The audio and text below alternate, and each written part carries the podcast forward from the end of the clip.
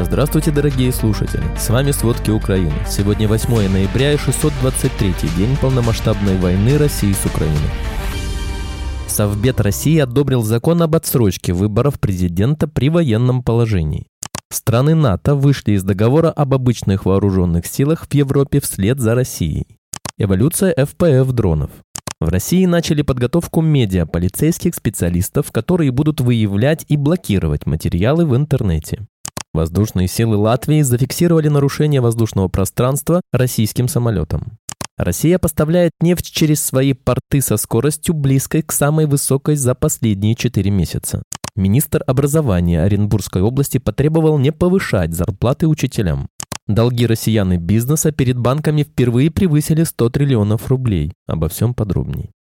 Сегодня Совет Федерации одобрил законопроект об изменении порядка проведения выборов президента России в случае введения военного положения. Так, в регионах, где голосование может представлять угрозу жизни и здоровью граждан России, Центр избирком будет вправе отложить выборы главы государства. Также ЦИК может вводить особый порядок выборов при военном положении. Время голосования может быть сокращено. Одновременно закон вводит новые ограничения для представителей СМИ и наблюдателей на выборах. На избирательные участки будут допускаться только журналисты, работающие по трудовому договору, а фото и видеосъемку будет разрешено вести только аккредитованным лицам. В воинских частях допуск представителей СМИ будет возможен лишь при одобрении командиром части. На избирательных участках за пределами территории России время начала и окончания и голосования также может быть изменено по решению посольства или консульства, если те сочтут, что существует угроза жизни и здоровью граждан России. Поправки к закону о выборах президента необходимы в связи с особой ситуацией, в том числе в аннексированных регионах Украины, пояснил пресс-секретарь президента России Дмитрий Песков.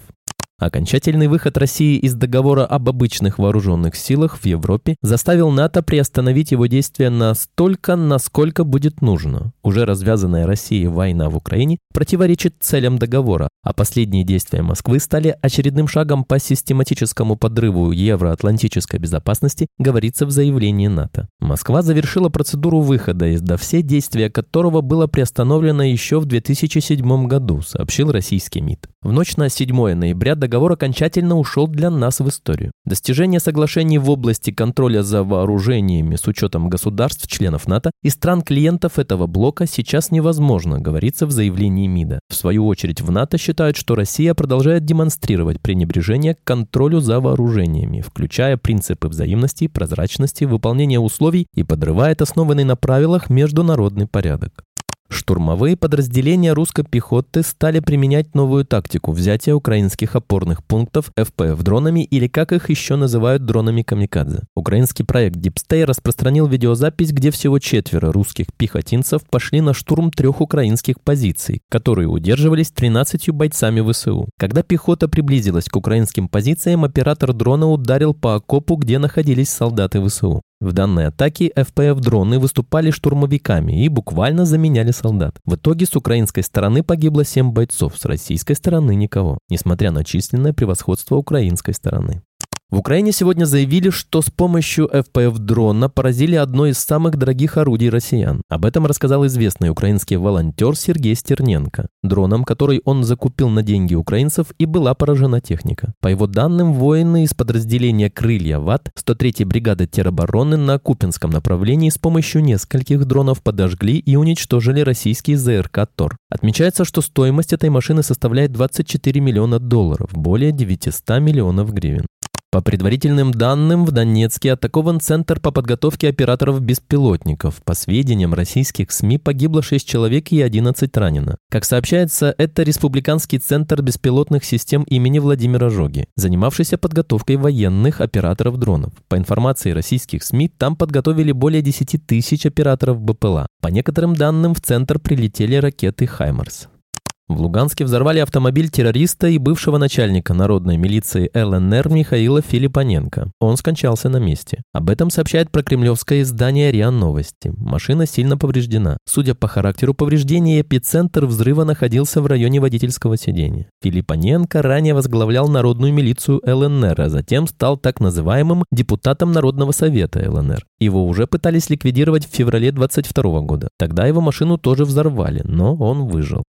Россия поставляет нефть через свои порты со скоростью близкой к самой высокой за последние 4 месяца. Об этом пишет Bloomberg. Общие нефтегазовые доходы Москвы в октябре взлетели до самого высокого уровня с апреля 2022 года благодаря высоким ценам на нефть и паузе в государственном субсидировании нефтеперерабатывающих предприятий, отмечает агентство. По прогнозам аналитической компании Кплер, морские отгрузки российской нефти в ноябре могут вырасти на 200 тысяч баррелей в сутки по сравнению с октябрем, достигнув рекордных значений с мая этого года. За отчетный период до 5 ноября в Китай отправили 1,1 миллион баррелей в сутки, в Индию 1,12 миллиона миллионов. Поставки в Болгарию составляли в среднем около 104 тысяч баррелей в сутки. В Турцию доставили 443 тысячи. Еще около 103 тысяч баррелей в сутки пришлось на неизвестные направления. И большая часть этих грузов проходит через Суэцкий канал, пишет агентство.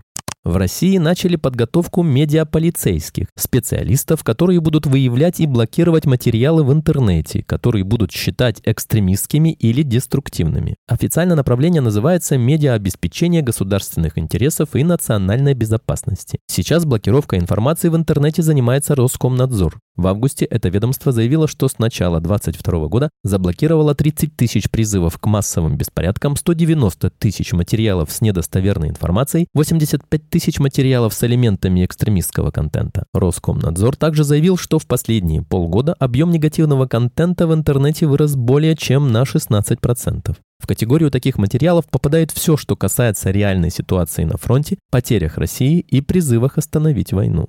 Более 7 тысяч единиц гражданского огнестрельного оружия западных производителей и почти 8 миллионов боеприпасов к нему попали в Россию с начала полномасштабного вторжения в Украину, несмотря на санкции. Об этом сообщает расследование немецкого медиаресурса «Корректив». Расследователи обратили внимание на один из российских каналов в Телеграм, который представляет торговый портал оружия, что поставляется вагнеровцам. Там обнаружили фото, на котором можно увидеть винтовку и инструкции с указанием производителя немецкой компании Blazer GmbH. Авторы расследования отмечают, что в то время как США сейчас строго ограничивают экспорт гражданского огнестрельного оружия, Германия не планирует вводить ограничения, хотя оружие попадает в Россию не напрямую, а через посредников в других государствах.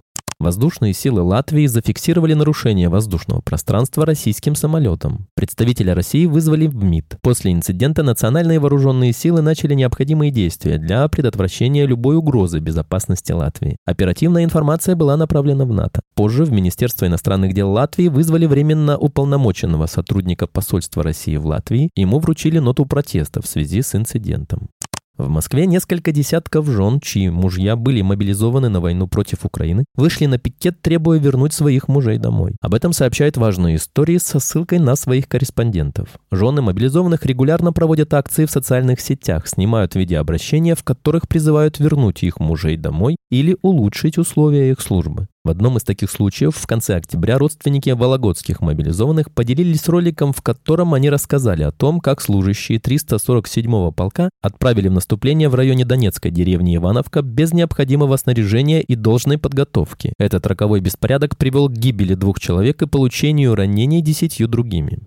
Россия финансирует кампанию по дезинформации в Латинской Америке, направленную на ослабление поддержки Украины, а также распространение антиамериканских и антинатовских настроений, сообщает Госдепартамент США. По информации изданий «Медуза», «Белл» и «Важная история», в 2023 году на создание фейков о войне против Украины из российского бюджета было выделено как минимум 9 миллиардов рублей, около 94 миллионов долларов. И это лишь одной организации – АНО «Диалог». Сегодня Украина услышала исторический вывод Евросоюза. Еврокомиссия решила, что Киев в достаточной степени выполнил 7 критериев, и с Украиной можно начать официальные переговоры о вступлении в ЕС. Теперь соответствующее решение должен принять Евросоюз, то есть лидеры 27 стран ЕС. В отношении Украины речь шла о семи критериях, которые Брюссель выдвинул Киеву еще в июне 2022 года, когда был утвержден статус Украины как кандидата на вступление в ЕС. Теперь, когда ЕС признал прогресс Киева в выполнении критериев, следующим этапом для Украины должно стать начало процедуры официальных переговоров о членстве в Евросоюзе. Российский президент Владимир Путин помиловал Владислава Канюса, жителя Кузбасса, который был осужден на 17 лет лишения свободы за убийство 23-летней Веры Пехтелевой. Родственники жертвы обнаружили фотографии Канюса в социальных сетях, на которых он был на свободе, позировал с оружием и находился в компании людей, одетых в военную форму. Еще 28 июля 22 года Кемеровский областной суд признал Канюса виновным в убийстве Веры Пехтелевой с особой жестокостью, оправдал его по статье об изнасиловании и не привлек к ответственности за незаконное лишение свободы. Суд приговорил Канюса к 17 годам колонии и обязал выплатить полтора миллиона рублей. Однако уже после того, как Канюс был этапирован в Ростовскую область в апреле, по документам его помиловали и отправили на войну.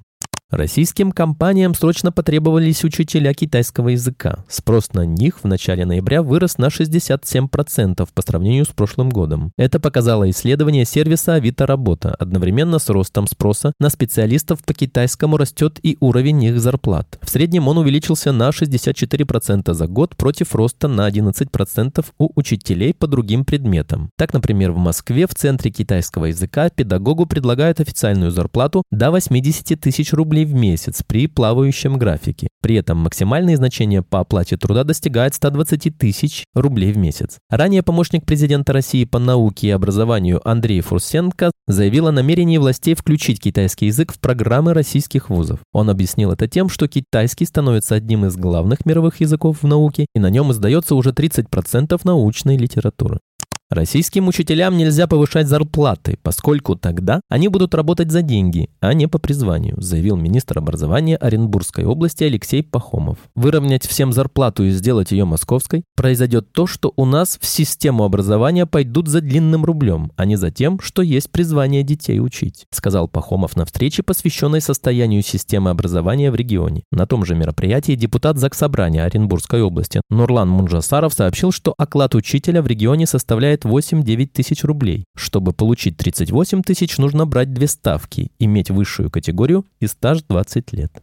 Общий объем выданных россиянам и бизнесу кредитов вырос на 19% за 9 месяцев 2023 года и впервые достиг отметки 101,2 триллиона рублей. Это следует из данных Центробанка, которые публикует «Известия». Основная часть задолженности приходится на бизнес – 75 триллионов рублей. В свою очередь займы населению составили 37 триллионов. Больше половины этой суммы приходится на ипотеку – 17,1 триллион. Особенно Центробанк беспокоит ситуация на ипотечном рынке. По состоянию на 1 октября при прирост ипотеки за 12 месяцев превысил 32%. При этом номинальные среднедушевые доходы населения увеличились по итогам второго квартала 2023 года на 8,2% год к году. Объем необеспеченных потребительских кредитов по итогам сентября также вырос сильнее, чем доходы россиян на 15% год к году. Спасибо, это были все главные новости о войне России с Украиной к этому часу. Помните, правда существует, а мы стараемся сделать ее доступной. Если вам нравится то, что мы делаем, пожалуйста, поделитесь этим подкастом с друзьями в России. Также, если вы хотели бы помочь нам делать материалы еще более качественными, пожалуйста, оставляйте фидбэк. Это очень важно для нас и для распространения правдивой информации. До встречи.